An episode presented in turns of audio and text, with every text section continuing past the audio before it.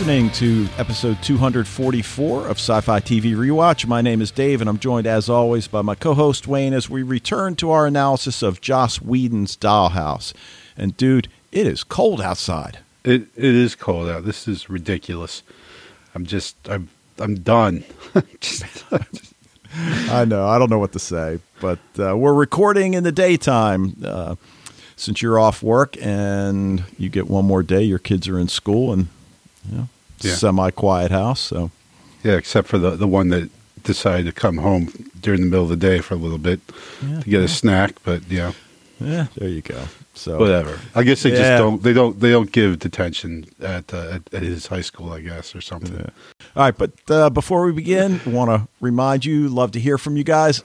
Emails at sci-fi TV rewatch at gmail.com. Go to the website, leave us a voicemail, record your own audio clip, send us the MP3, or tweet us at sci-fi TV rewatch and consider joining the Facebook group and join the discussions there. So, you know, we had said last time that we'd have some thoughts on some of the nominees for the 2018 Saturn Awards, which uh, encompass science fiction, fantasy, and horror. And we're going to take a look at Best Superhero Television Series and Best Science Fiction Television Series.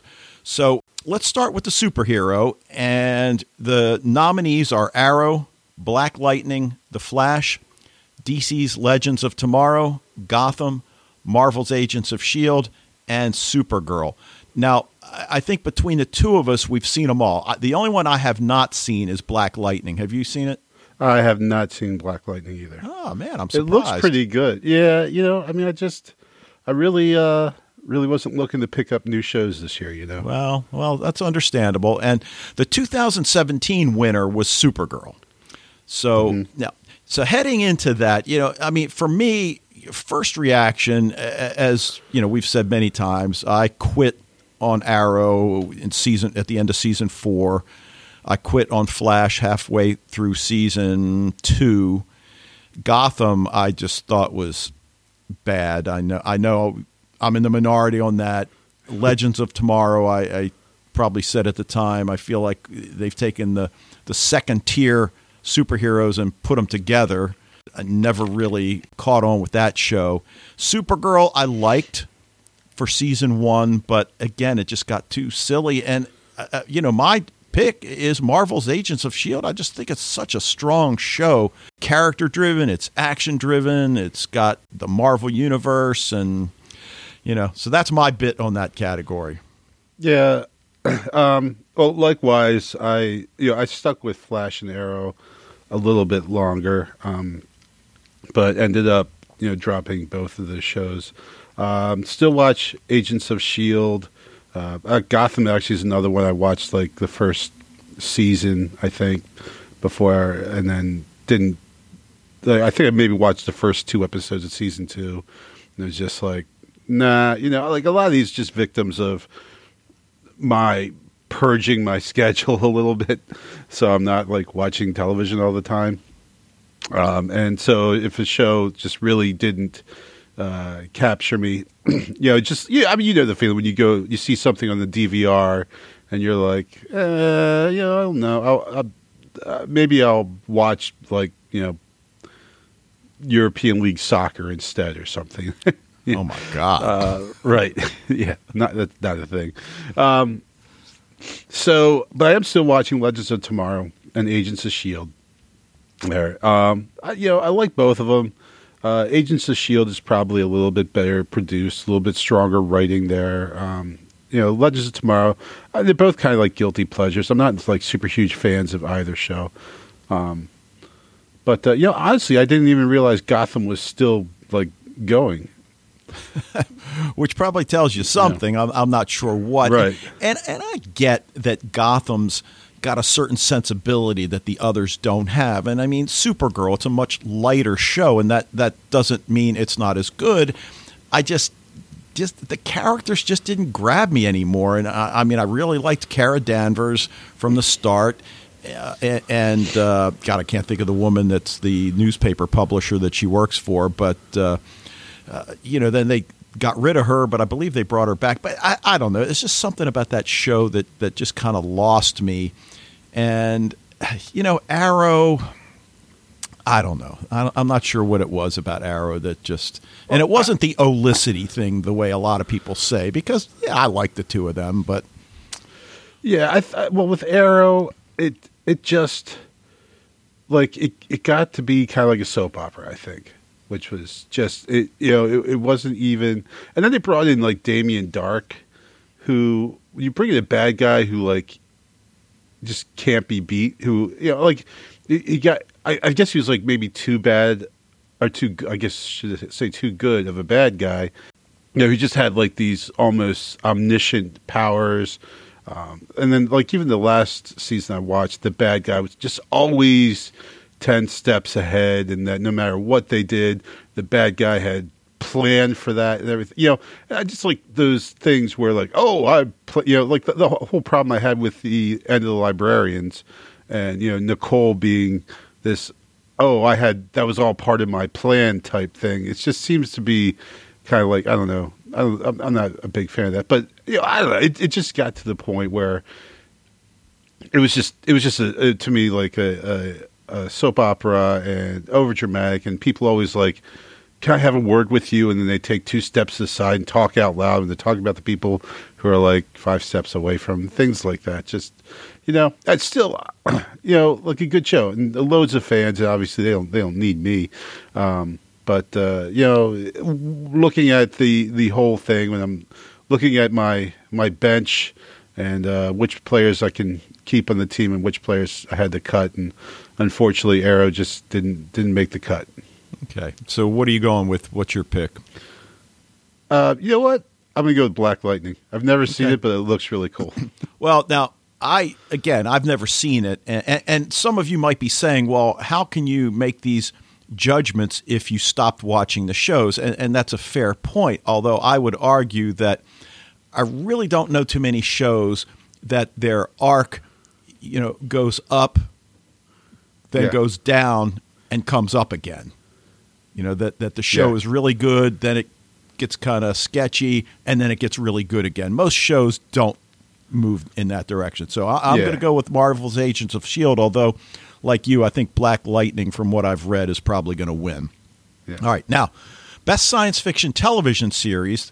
The 2017 winner was Westworld.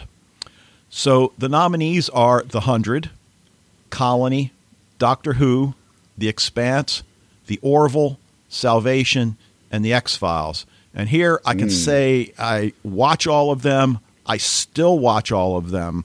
So I, I feel, you know, pretty good about making my decision, although it was a it was a tough one. Now, you might say, well, why is Westworld not on the list? They, didn't, it's uh, got there, it's there got was to no have, Westworld this year. Exactly. It has to drop within a certain time period, and, and very often HBO, Showtime shows they miss that window. So you know, as you said, there was no Westworld this year, certainly in that window. Yeah, I mean, anything strike you right off the bat? Well, I I haven't seen a lot of them. I've I, I watched The Hundred, Doctor Who, The Expanse, um, and those are three. Str- no, I I think maybe Doctor Who was not the last season was not quite as good until you know the the Christmas episode was was awesome, but um, you know leading up to it, I was not quite as as excited about Doctor Who this particular year. Uh, the Expanse is awesome. The Hundred is awesome. You know, I don't even know what the Orville is. Is that like Well- about the Wright brothers? the Orville is a, a semi parody of Star Trek. Um, Todd McFarlane, uh, you know, created Oh, it, and, and he plays one of the main characters. It's a fun show. It does get pretty darn silly. Um, I, I certainly don't even consider it from this list, but yeah, it's a fun show. It's a light show. Um, it, it's not light like the librarians, where you feel like you're pretty safe watching it with your children. There's a lot of drug jokes, drug references, sexual innuendo on the Orville, which you know for an adult is fine, but it's Right. probably not something you want your young kids watching. Now, um, Salvation, yeah, again, it's it's pretty good, but it's off my list here. The X Files, as great as it is, as huge a fan of the X Files and I thought this season was pretty strong. Um, you know, I, am not going to consider that here either. Everything you said about Doctor Who, you know, I, I certainly agree with. Colony, I, I really like it. You know, I like the premise of you know the alien invasion. How we we still barely seen what they even look like. We don't really know what they want. You know, so I, I like it. I think it's a good show. The Expanse, you know, I like it, but it's one of those shows that that is really difficult for me to. I just really give my heart and soul to. And I think part of it is I don't really like any of the characters or the right. actors that play them. but there's something about it that brings me back every week. Uh-huh. So when we get to the end of this list, the only thing still standing for me is the 100. Mm-hmm. And I really do think it's an important show. I mean, I think the writing is great. And uh, I, I know I probably said this to you before that one of the things I really love about it is, you know, the dilemmas that these young people are, are placed in and being forced to make decisions that no adult should have to make, let alone a teenager. And yeah, I know that you know these are like 25, 26 year old actors playing 17 and 8 year, 18 year old kids, but I, I just really think it's a strong show. And uh, yes, it's dark. Maybe there's light at the end of the tunnel, maybe not. But uh, I'm going with the 100, and I, I think the 100 is going to win, actually. Cool. Yeah, well, it would be well deserved if it did. It's a it's a really really good show. Um, yeah, I think uh, you know I'd, I'd have to give the, my nod to the hundred as well. I think. Okay. All right. Um, all right. So why don't we jump into our tip of the week? And uh, you want to go first? Sure. All right. So I got a, a couple things here, but I'll be I'll be brief. so the first one is uh, we had a couple of days off from school here, so I actually went back and watched the first four Alien movies oh. again, which I hadn't done in a while, and I hadn't seen the director's cut of Alien and Aliens at all. So that was uh, kind of cool, especially Aliens, the second one. Um, I, you know, it's funny when you a lot of times you you would say why didn't the director include these scenes in the first place? And after watching the director's cut of Aliens, I'm like, well, I totally see why he didn't include these. There's like a a pretty extended scene where we we find out how the little girl Newt.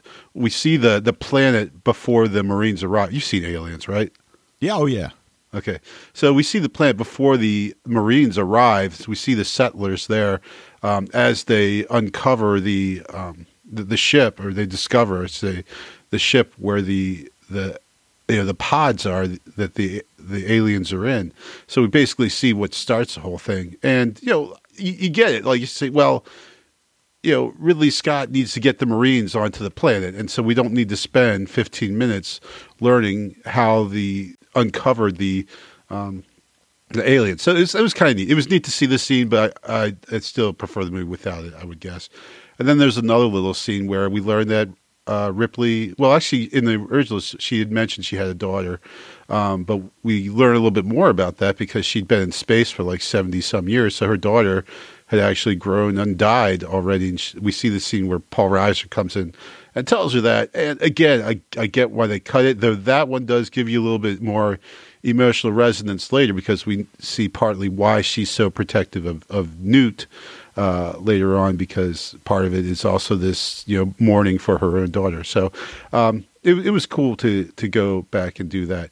Uh, the next thing I want to mention is um, Supernatural. This past week actually did Scooby Natural, and they end up. Uh, uh, Sam and Dean end up in a Scooby Doo cartoon, and they went through the whole episode with the the Scooby Doo gang, and it was all animated, and it was great. It was so funny. It was you know, if you were a fan of Scooby Doo, if which meant if you were a kid in the '70s, then you totally would love. Even if you don't watch Supernatural, you should go watch Scooby Natural because um, it was it was just uh, just great. And uh, last but not least, I'm going to say last I watched uh, 24 Hour Party People, one of my all time favorite movies, which you would be right to say is not a genre film by any stretch of the imagination. Uh, it, though it is probably the great greatest musical biopic I think I've ever seen, but there's a lot of genre actors in it. So, but has both Christopher Eccleston and John Sims are in it, uh, which was really cool. And um, uh, Sean Harris, who was in uh, Prometheus, is in there as well, and uh, and Simon Pegg has got a scene in there as well from Shaun of the Dead. So there's some strong, despite not being a genre film, there's some strong genre connections. All right, sounds good. All right, um, ABC's got a new science fiction drama, The Crossing. It debuted April second. It's going to air Mondays at ten Eastern. And you know, basically, the premise is, all, you know, all of these bodies wash up on this shore, and it turns out that they've actually come from America 150 years in the future and they're running from a war and you know the mysteries ensue. Steve zahn's one of the main characters and you know while i don't love steve zahn i, I have always liked him and he plays the sheriff in this and he's just perfect. I, I just love him. At, at some point if we ever talk about this show down the road i've got some problems with the way they're having him play the sheriff because it's kind of becoming a trope for sheriffs, and and I don't want to get into that now. But pretty good show. Um, as I said, Mondays ten on ABC, and the other is, uh, and this is several years old, but uh, it's just running on I don't know what channel I saw it on, but it's a documentary, and it's called Showrunners: The Art of Running a TV Show, 2014 and uh, again, Joss Whedon's in it, J.J. Abrams, Ronald D. Moore, Damon Lindelof, J.H. Wyman. So all these different showrunners, and, and it's not all genre. There's plenty of showrunners from typical police procedurals, medical shows, and a number of actors as well. It's really fascinating. So if you get a chance, showrunners, the art of running a TV show. So those are my picks for this week. Cool. All right. So uh, Fred checked in with some listener feedback. He is now picking up Dollhouse with us. So uh, he happened to be in season two. I'll let Fred speak for himself, but he's going to talk about Dollhouse episode 203. So let's go ahead and take a listen. Hello, Dave and Wayne. This is Fred from the Netherlands with some feedback on Dollhouse season 2, episode 3. I just watched uh, episode 1, 2, and 3. Um, I did I did want to get uh, into the spheres of uh, the, the, the the atmosphere of Dollhouse again. So I watched episode one and two also. I actually got stuck at episode six uh, quite some time ago. So I really like that uh, you pick this up again and I can go along. First off, I want to thank you both for having me during uh, your Librarians podcast. Um, of course, season four is now finished, and uh, perhaps even the whole um, series is finished. So let's hope uh, someone someone will pick up this uh, this series and give us a fifth season. Um, I gave flashback um, feedbacks about uh, season two, which uh, Dave gave me the opportunity for, and I will continue doing that uh, also an offer by David. But I didn't have time to watch The Librarians as well, so now I will give feedback on Dollhouse. As I remembered, I didn't like the acting of Eliza Dushku and um, and and the the guy that to- that uh, plays Tover. But now watching episode one, two, and three, uh, I actually think that the acting of Eliza Dushku is not that bad. It's actually quite good. Um, Tover, on the other hand, you really have to get used to. I think the guy that plays this role is just too young for for this uh, the role, or he plays it too young, uh, a little bit too silly sometimes. But if you get used to that, uh, a lot of it is is quite funny. One of the other funny things is uh, when Boyd uh, Langton um, says about Tover, Tover having ethical problems when Tover really wanted to uh, let uh, Terry die. Uh, him being a, a, a, typical sociopath and serial killer. Kiki um, was going as this student, which she does very well. Eliza Dushku really plays a younger girl, um, sometimes a bit over the top, but it's it's it's nice. Um, she goes to a, a kind of uh, clothing department and uh, gets there her teen, uh, her teen or twenties uh, clothes, and it reminded me a little bit of Timeless, um, a series I'm currently watching, and it's about time travel, and they ha- whole, have a whole department of uh, all kinds of clothes uh, going back to the 1600s. Um, when they do their time travel, that they arrive in the proper clothes. I, I didn't expect that uh, actually in uh, in uh, Dollhouse. Um, the guy that uh, is uh, in charge of that uh, clothing department was saying something very funny. Changing the their inside is nothing. Zip zip. The outside, that's art. What I really liked is Enver Kokai playing Terry very very well and and later on he is playing Kiki as well, and also that is very nice, uh, really good acting. What I didn't like so much is when um, Agent Ballard is uh, interrogating uh, Terry Victor, um, that it's interspersed with interrupted actually with this echo teacher scenes. What I also found a little peculiar is when uh, Terry slash Victor crashes the car or his uncle does. Um, and uh, he, he walks out, and nobody in other cars stops or looks, or a little bit strange. Um, one other thing was when uh, Echo was hit with the with the hammer, uh, she didn't pass out. That was also a little bit uh, strange.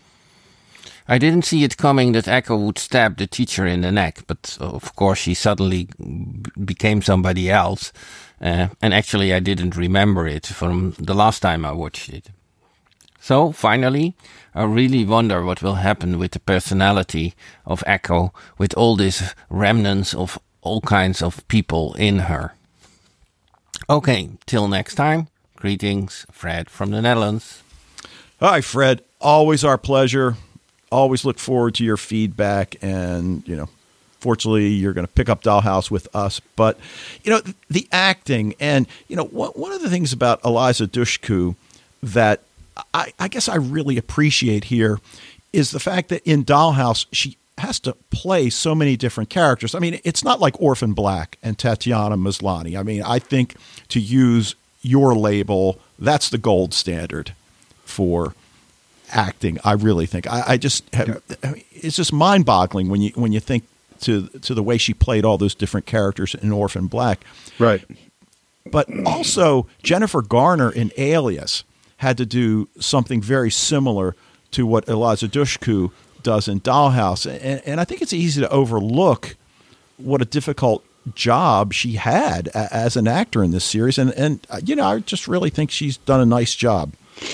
I, I, get where Fred's coming from because, especially with like Kiki, um, she's probably like a little bit over the top uh, with it.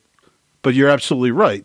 To if you're in a show like that, where you you know you have to play a bunch of different roles, it's yeah, it's it's a it's a tough job acting wise, and uh, and she does a really good job with it. Um, the his criticism of uh, Fran Kranz, you know, I again, you know, I, I guess that I kind of, I think we even might have mentioned that before. Like Topher, kind of, it takes a while for you to get used to him. You know, like at first, uh, but I, I think especially at the end of season one, where we uh, really saw some depth to that character.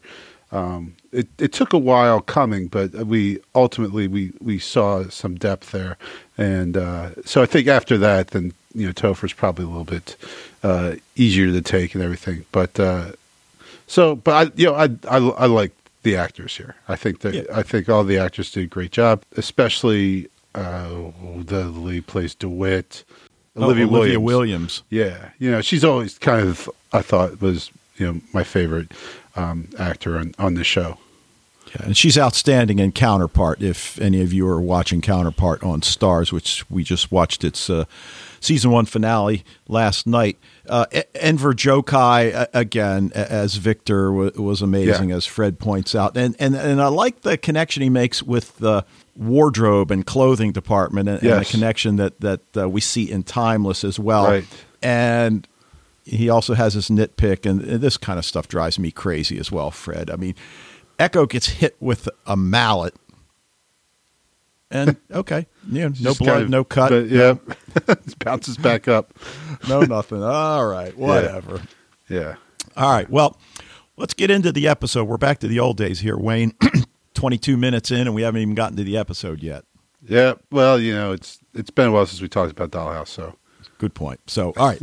Episode 203, Belle Chose, written by Tim Minear, who wrote 105, True Believer, which, ah, not one of my favorite from season one, but, you know, a good episode nonetheless. That's Oh, when she's uh, playing that blind girl. Yeah, yeah, yeah. You know? I'm I'm sorry to to to jump in like this, but I just realized one thing I meant to say talking about the Aliens films. Do you know who wrote Alien Resurrection? I don't. Joss Whedon. Really? Yeah. Yeah, interesting. I didn't know that. I'm like watching all of a sudden written by Joss Whedon. I'm like, what? So yeah. Anyway, cool. All right. Um, because Tim Tim, Minear wrote some Firefly too. Oh, right, exactly. And he also wrote uh, episode 112, Omega, directed by David Solomon, who directed 103, Stage Fright, 109, Spy in the House of Love, and 113, Epitaph 1. And this one aired October 9th, 2009. Now, we had a couple guest stars that I, I think were instantly recognizable. Sure. Arye Gross as Professor Gosson, who most of you probably know him from Castle as Perlmutter, the uh, cranky medical examiner. He also appeared in a couple of episodes of Leverage and, and also Fringe. And he's just He's a great character actor. Pretty much, yeah, yeah. Like he's one of those guys. It's literally his bio on IMDb says, you know, he's a guy that you you recognize instantly, but you can't place where you met, you know, not met him, saw him, and yeah, that that's probably like the sign of like a really really good character actor because he's been in like pretty much everything I think, and you know, if you're just in an episode once but you make enough of an impression that people remember you, then that's you know like obviously you're doing a pretty good job. Yeah. Well, Michael Hogan as Bradley Karrens, Colonel Tigh from Battlestar Galactica. Absolutely. uh, 12 Monkeys, Man in the High Castle. A- actually, was even in Teen Wolf, a show I don't watch, but there's a lot of people whose opinions I really respect that, that really love that show. But yeah, so those two, um, Belle Chose is French for the pretty thing, but Chaucer and his contemporaries employed it in a different way as a euphemism for the vagina. So uh, I'm not, I'm not sure what Joss is thinking here or Tim Minear, uh, whoever chose the title for this one, but obviously it, it plays into uh, you know some of the storyline, but but the episode seems to focus on control. You know, this character Terry is is attempting to do the very thing that clients of the dollhouse desire, which is control over a situation that they don't control. And you know, it's I mean, there's a lot to say, I think, about what we hear about the way I don't want to say the way he was raised, but but the way he perceives the way he was raised. Mm-hmm. R- Right? We don't really hear hear about any male influences other than Uncle Bradley. Right. Yeah, absolutely. And Topher points out like those parts of the brain that have you know empathy and sympathy and what would he say like you know make you feel bad about going out and killing a cat or something like that. This guy just never developed those parts. You know, they're just big dark spots in his brain. Um, so Right. uh, you know, again, it's, it's is it I guess the you know nature nurture thing. You know, do does a um, you know is a serial killer made or is a serial killer born? You know, Right. And I mean, he certainly places the blame on the women in his life, or, or certainly that's the way I interpret it. But, you know, the other connection, you know, with all of this control, and certainly when Echo or Kiki goes and meets with the professor, and, and they have that discussion about Chaucer and his female character. I believe her name was Allison, which doesn't sound like a very Chaucerian. No, it was the uh, the wife of Bath. Okay, That's her Uh, well, name. it's, Come it's on. It's been a while, but you know Dude. the whole idea of you know women really being in control, and you know I think that's you know certainly an arguable point that you know we men certainly feel that way at times that you know we're not in control, but Right. you but know, that, that's also part of his that's like his game, you know. Like he's trying to seduce this kid is basically is what he's trying to do. And so he, you know, while yes, the the wife of Bath is uh, you know often pointed out as a quote unquote liberated woman um, in the Middle Ages, uh, the the reality of the situation is, as Kiki says, that you know really men controlled everything back then. Even though we have this one example of one character, and we have two gut men here, and that they kind of reflect one another. Terry and the professor, who are both predators, right? sure, Like say what you will, like about the professor, he's not innocent. He is using his position to to get sex, right, basically. Okay. But I guess then looking at the the broader point, are we to accept that men and women that sign up for the dollhouse actually wield control? You know, That that they took control of whatever bad was going on in their lives, signed up for the dollhouse, and their lives are going to change. At least that's the way they probably look at it going in. And and I'm wondering, is that what Joss Whedon or Tim Minear want us to take away. I, I'm not sure. Um, you know, as you said, that um, certainly these guys come across as predators, which brings up a point for me. You know, I- I think this is probably my main nitpick here. This guy's a college professor, right? How can he afford the dollhouse? exactly. Um, yeah. Well, again, the, we just are not meant to ask that question, I guess. Does he have an educator discount card or Yeah, right. I- I mean, yeah, like Barnes and Noble, right? Yeah. right? I mean, I thought we were talking seven figures. I thought we heard that at one point about uh, that. Well, that's yeah, what clients were I- paying. so we just we know it's it's super expensive, and only like the super wealthy people are able to afford it. So yeah, exactly. Like, what did this guy get? Uh, did he publish his article on the wife of Bath last year that uh, brought in millions of dollars? Like, um, probably not. yeah, probably not on Amazon's bestseller list. And, and you Yeah. know, at, at first I thought, all right, well, maybe you know, and I'll, I'll see this on the rewatch. Maybe this is just a rich guy who has hired out a college. He's y- y- you know using the whole college as a tableau, which then fits in nicely with what uh, Terry's trying to do. But no, this seemed like it's a real class with real Yeah. students and Yeah, and- real office and everything. Yeah. but uh, the other thing, Echo accessing multiple personalities, you know, we, we've seen this before, but, but we see it again that she seems to be experiencing something along the lines of alpha that not, not that they were necessarily dumped all at once, as, as happened to him. So it's a smaller scale. I, I guess the saving grace is that Caroline Farrell was not a sociopath when she entered the dollhouse Right. because all of this, you know, stuff that she's got going on in there, um, you know, who knows where it would take her. Yeah, But- uh, and you you see, you know, Caroline. We you know, I think we see her here as she you know basically tries to goad the women to killing her as the only way to stop Terry. Right. Yeah. Yeah. Which which was fascinating and and just I don't know, really gruesome at the same time.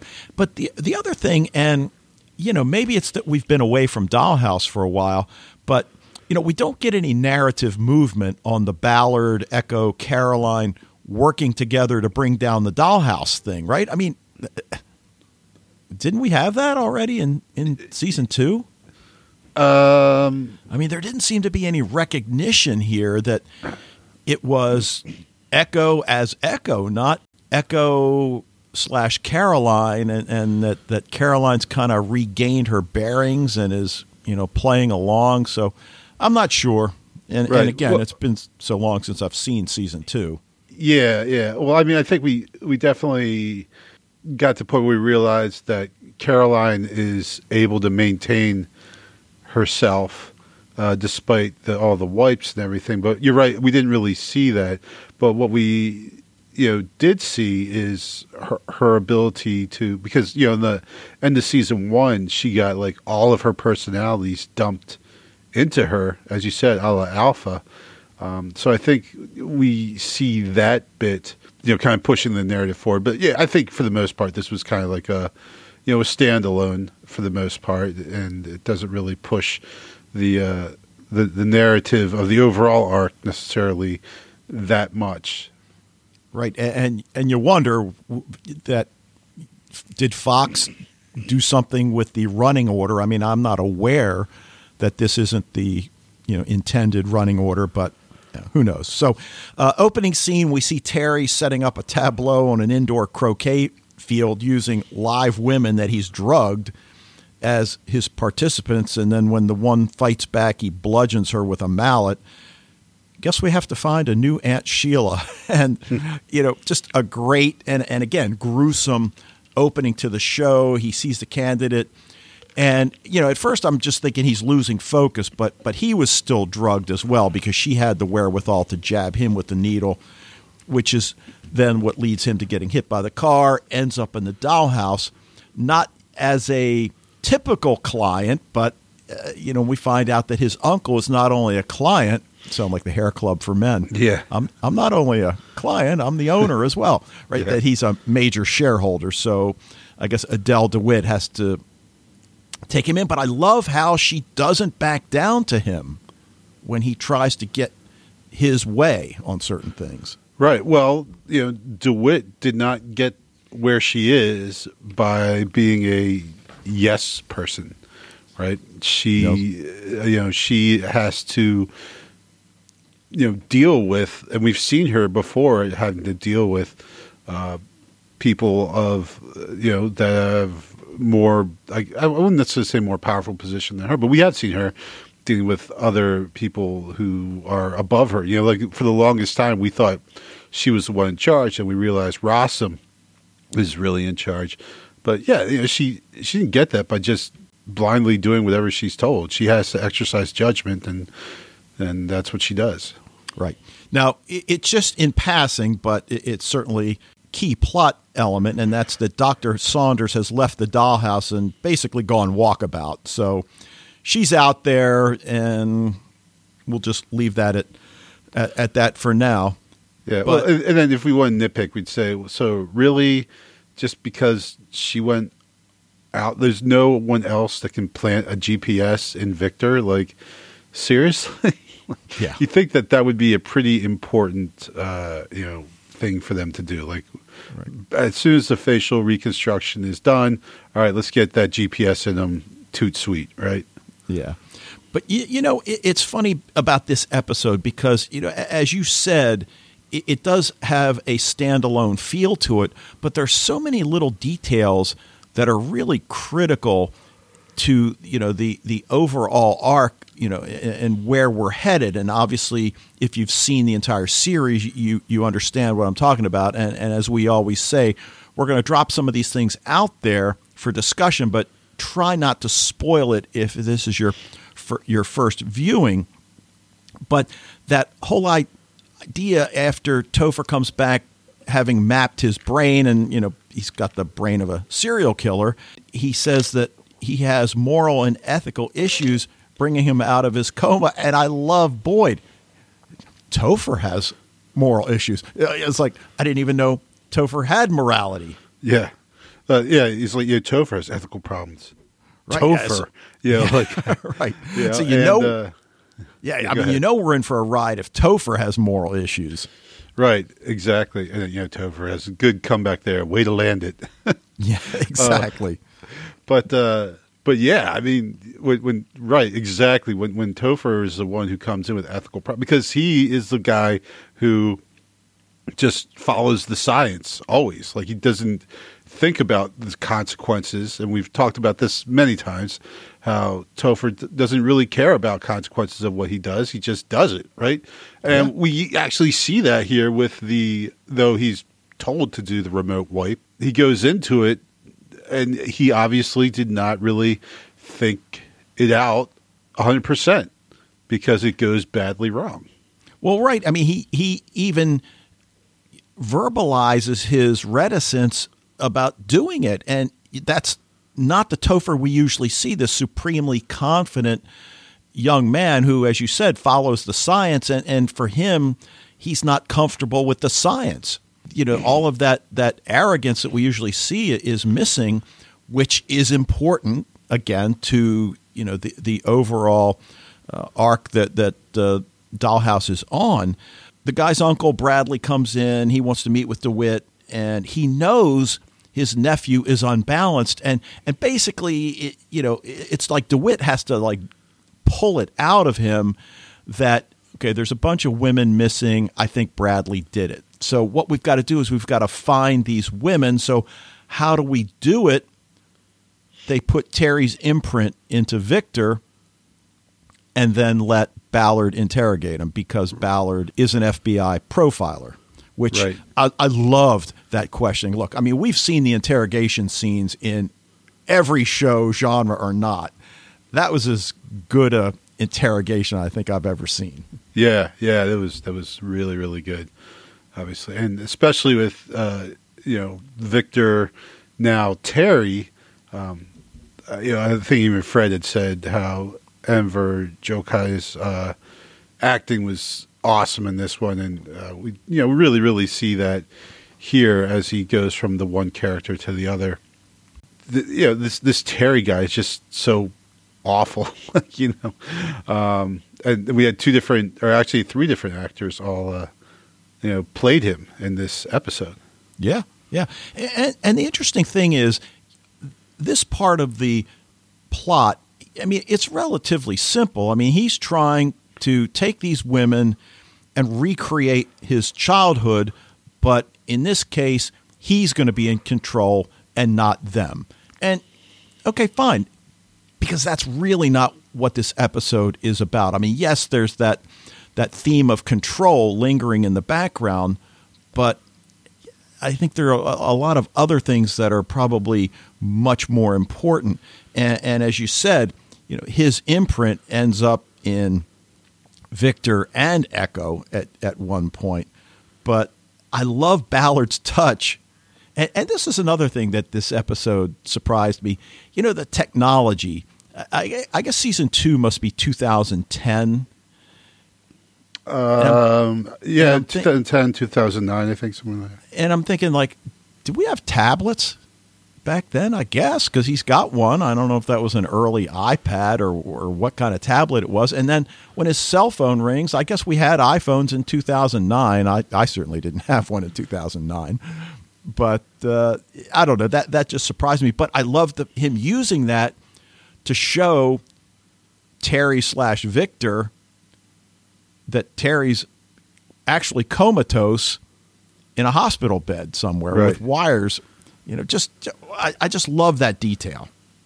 Yeah, and you, you know, when they did that, I was kind of thinking like, you know, if this were from like Terry's perspective, like how, what would you think? Like, like did I just get zapped into some fantasy world or something? You know, like, uh, you know, just uh, all of that is just so crazy. Like, Yeah, a- a- and then when the uncle rigs up the uh, the monitor to create a distraction so that he can then take his nephew, who's actually Victor's body, with his nephew's. I, I guess he thinks at that point he's going to be able to get his nephew to tell him where these women are. I think what it shows me is you really don't know your nephew as well as you think you know him because you know, he slams his head in, and okay, and again, another nitpick. They smashed that one car pretty darn hard. Yeah. yeah, right, exactly. Uh, but yeah, I, again, Dave, you get, sometimes you got to let some of this stuff go, though. But uh, Uh, uh, but yeah, you're. I remember thinking the same thing. Like I'm like, um, you know, is he really going to just walk away from this? But uh, Right. Right. um, yeah, you know, and here we got this rich white guy, and who is feels privileged, and part of you know Terry's thing is this privilege he also enjoys of being able to do whatever he wants, and the family will actually cover for him. Uh, you know, I mean, if you look at the the uncle knows he's been abducting women, but yet, like, is this? It seems like just now he's doing something about it. Like, and I guess part of it is he he didn't know where his nephew was before, which that I could explain that. But, um, but you know, just still the whole thing, and you know. We've talked about this before, and here's my nitpick. I just told you you got to let it go, so you can tell me the same thing. But like is there any security at the dollhouse like at all like can you really just grab a guy and just walk out the front door like come on you know Right, was there um did every single person in the dollhouse run to that hospital room to see the the monitor like give me a break Right. Now, you mentioned something that I find interesting th- that Terry's basically able to do whatever he wants, but you is it an outgrowth at this point of the fact that he never got to do what he wanted as a child? That the women, because there don't seem to, as I said, be any men influences in his life. So I don't know if the parents were divorced, if the father died. You know, we don't know. Obviously, he has some sort of relationship with his uncle, but uh, for whatever reason, and then his uncle does this. It it just seems an act of desperation, and for me, why I love that is that it leads into DeWitt. And for those of you that have seen the entire series, to me, this is the beginning of the end here. Because DeWitt, as you mentioned, wants Topher to figure out how to do a remote wipe right Mhm. against his better judgment. And she mentions, and I'm thinking, like, I, I can't believe I hear these words coming out of your mouth. Well, Alpha did it. I'm like, yeah. yeah And, right and look what happened. Yeah, yeah, and, and we saw that yeah, right at the end of you know season one, and also with Epitaph one. We that's the thing about all of season two is we've already seen where this leads to. We already know what the results of their actions is going to be, and so there's that kind of sense of tragedy that overshadows pretty much the whole season because like you said that's the beginning of the end. She orders that remote wipe. Well we've seen the future where remote wipes are just a commonplace thing. Yeah, but I guess what I don't understand, and I agree with everything you said there, she certainly had screw ups in the field before. Why this sense of desperation this time? I mean, why do you feel like you need to resort to the remote wipe in this case? I mean, w- I mean, we had the one where the guy was hunting Echo yeah on on that one. You know what we you know wheel to the grindstone or whatever I don't know Yeah, shoulder, to the wheel yeah. or whatever whatever it Yeah. was. But I, again, I I just find that fascinating the the desperation that she must feel, and, and, and then of course Topher's able to lighten it a little bit. Won't there just be doll in the doll state if you wipe her? And Topher says, "Well, there'll be an empty-headed robot wandering around Hollywood. He'll Yeah. be fine." right Right.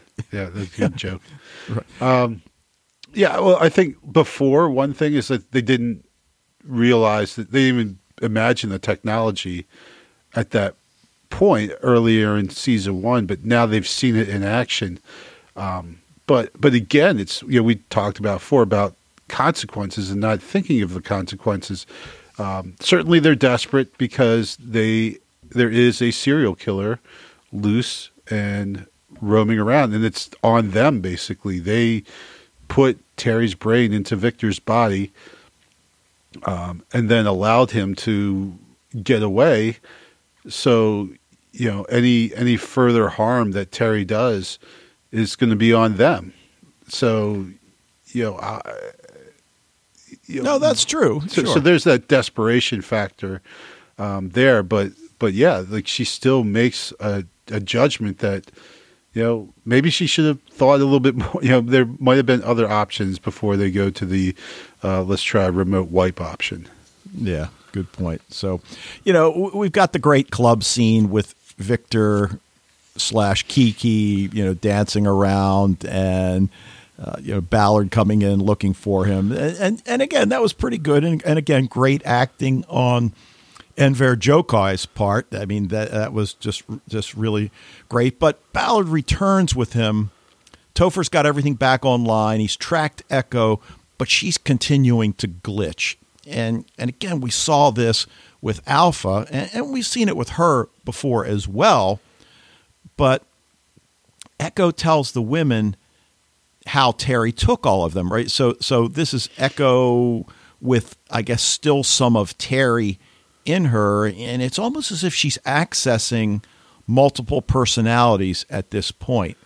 And I'm I'm thinking back with Alpha whether or not he had control over accessing or did they it, was it something he just had to roll with? Yeah, I think he it's something he had to roll with. If I remember correctly, I don't think he really had control, but the I think the the personalities that popped up, I believe, were or or maybe he did. I think you know I think with Alpha he did. He could just choose kind of which one to dial up.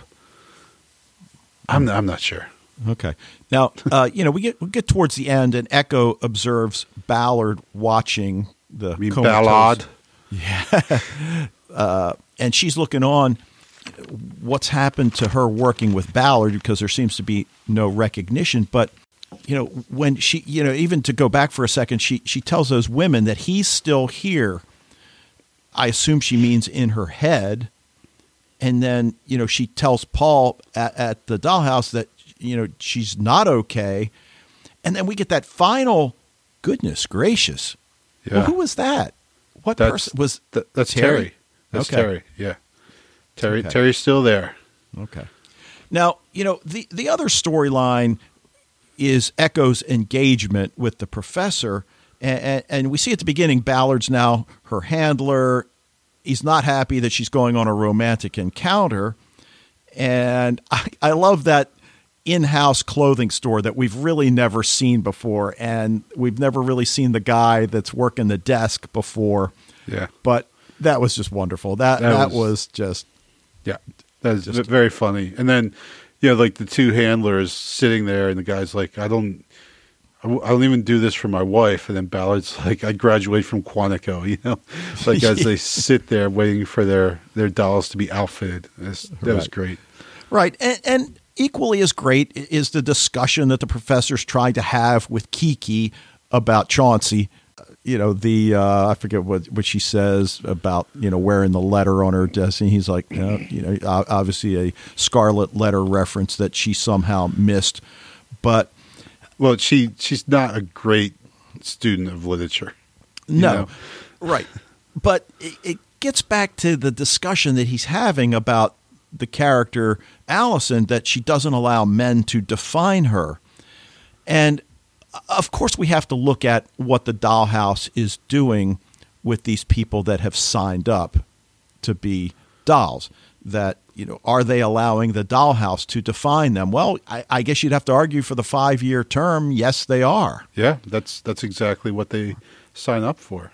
Yeah. But in the long run, does that enable them to define themselves where had they not, you know, signed up with the dollhouse, they wouldn't have had that opportunity that, you know, Caroline might be in prison. Yeah, well, For- it, it, you know, it kind of goes with, yeah, the, the, this discussion of, of power and sexual power specifically. Um, you know, Kiki apparently deservedly got an F on her paper, um, so which puts her now again. Yeah, this is all arranged because the professor paid for you know this dollhouse experience. So you know, but he, you know, I'm standing by what I said before. It still is predatory. You know, why is this his fantasy to you know the, like that the the grade is ultimately his power, right? It's not hers. So she has to, you know, is, is going to come on to this professor um, and use sex. Now, then there's her power, but the reason she's doing that is to get the grade, which is his power. You know, so it kind of goes, you know, like back and forth, but uh, you know, we still have in the same thing like this. Well, I think there's this parallel story of the professor who is manipulating uh, this scenario for sex, and and Terry who's manipulating his situation as well, but not, you know, not for sex, but for you know whatever his you know goal is to play out these crazy fantasy that he has. Well, he refers to all the women in his life as whores.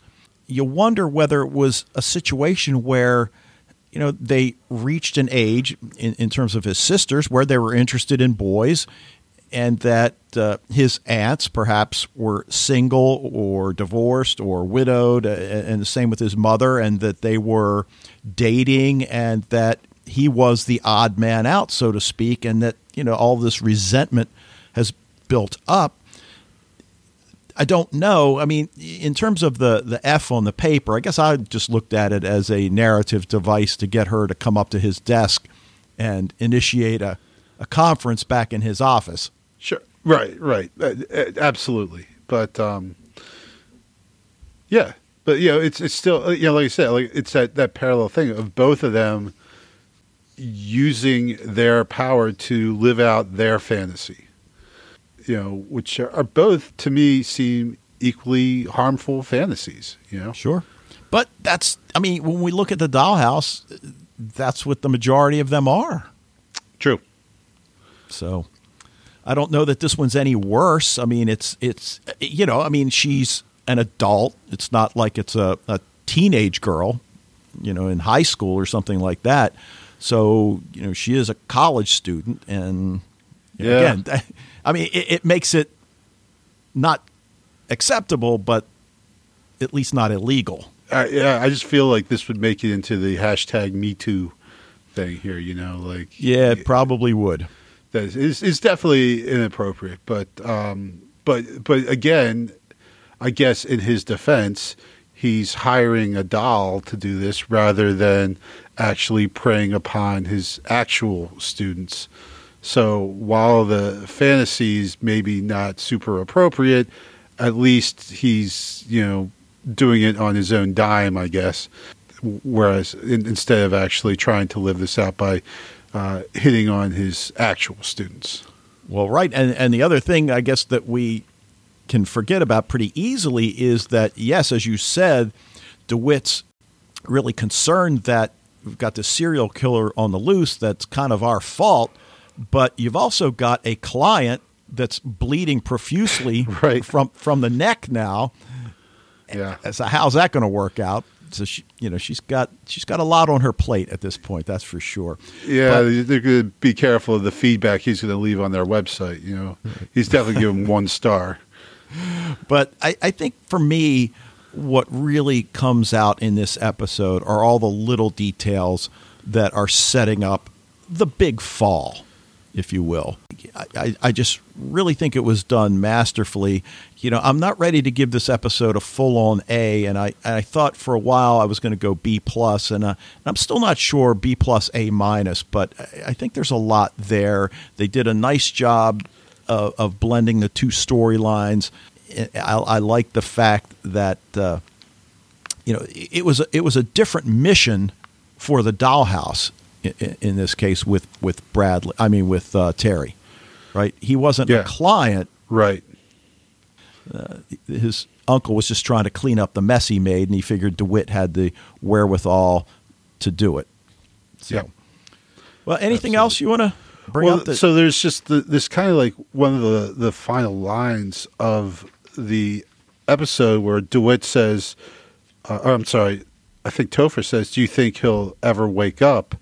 And DeWitt says, wouldn't it be nice if he didn't? And they're referring to Terry. And of course, uh, Ballard will euthanize Terry, though not killing him though, right? Because as long as his consciousness is out there, he's very much still quote unquote alive.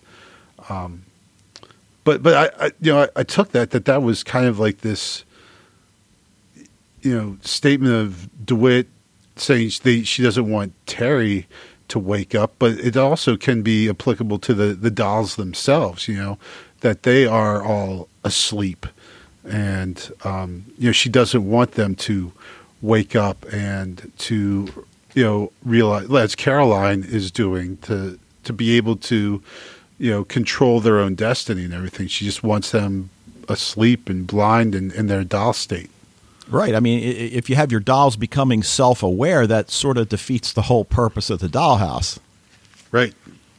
And, and as you said, that's what we've seen in Echo slash Caroline over, over the last few episodes. Yeah, it, it will be interesting to see how they transition out of this incident. But, uh, you know, the, the whole key here is the idea of the remote wipe and Topher's reaction to what has happened here, how he handled it, his reluctance to do it in the first place, you know, the the way it actually brought down the dollhouse for a little bit in terms of, you know, technology and and then he solved the problem. So what's that going to do to his approach to the remote wipe and, and more perhaps more importantly what's it going to do to Adele DeWitt's approach to the the uh, remote wipe moving forward. So, yeah. Well, we know anyway. that, though, right? What's that? We well, we saw that in, in Epitaph One. So, well, we well, yes, we yes that we they're going to continue down this rabbit hole. And, and, and that's an interesting thing about Dollhouse that you know the, they thought they were going to get canceled, and you know, Epitaph One was sort of a way to tie things up, and then DVD sales were out the roof, and you know they came back and you know well documented. But um, so, what are you giving this one? Letter grade? Um, you know, it's funny because you said A minus B plus, and that's exactly where I was thinking. Uh, uh, I'm going to stick with the B plus. I think. Okay. Okay. Yeah, it's it's strong episode. It's got a lot going for it, but uh, you know there there are some flaws, but yeah, yeah, nothing. We I just didn't like. Yeah, I mean, while a lot was going on and a lot was you know there there's a lot of great stuff. I, yeah, I don't really know. I, I obviously I liked it a lot, um, but uh, I just feel like there's better episodes down the line. I'm going to reserve my A's for those. So, all right. I, I don't want to. I don't want to overgrade this early in the season. Yeah, you don't want anybody coming in arguing though, either. Right. So. Right. Exactly. All right. Well, we'll leave it there on this one, and I uh, want to thank you guys for joining us for this episode. Love to hear what you think about Dollhouse, travelers, librarians, you know, whatever is going on in genre TV for you. Encourage you to join the Facebook group, share your thoughts with the Sci Fi TV Rewatch community. If you're already a member, spread the word. Emails go to sci fi TV rewatch at gmail.com. Voicemails can go via the SpeakPipe tab on the website. And we'll be back next time to talk about Dollhouse Season 2, Episode 4, titled Belonging. But until then. You know, Dave, after talking about this episode, you know, I don't see a pattern here. For some reason, you do.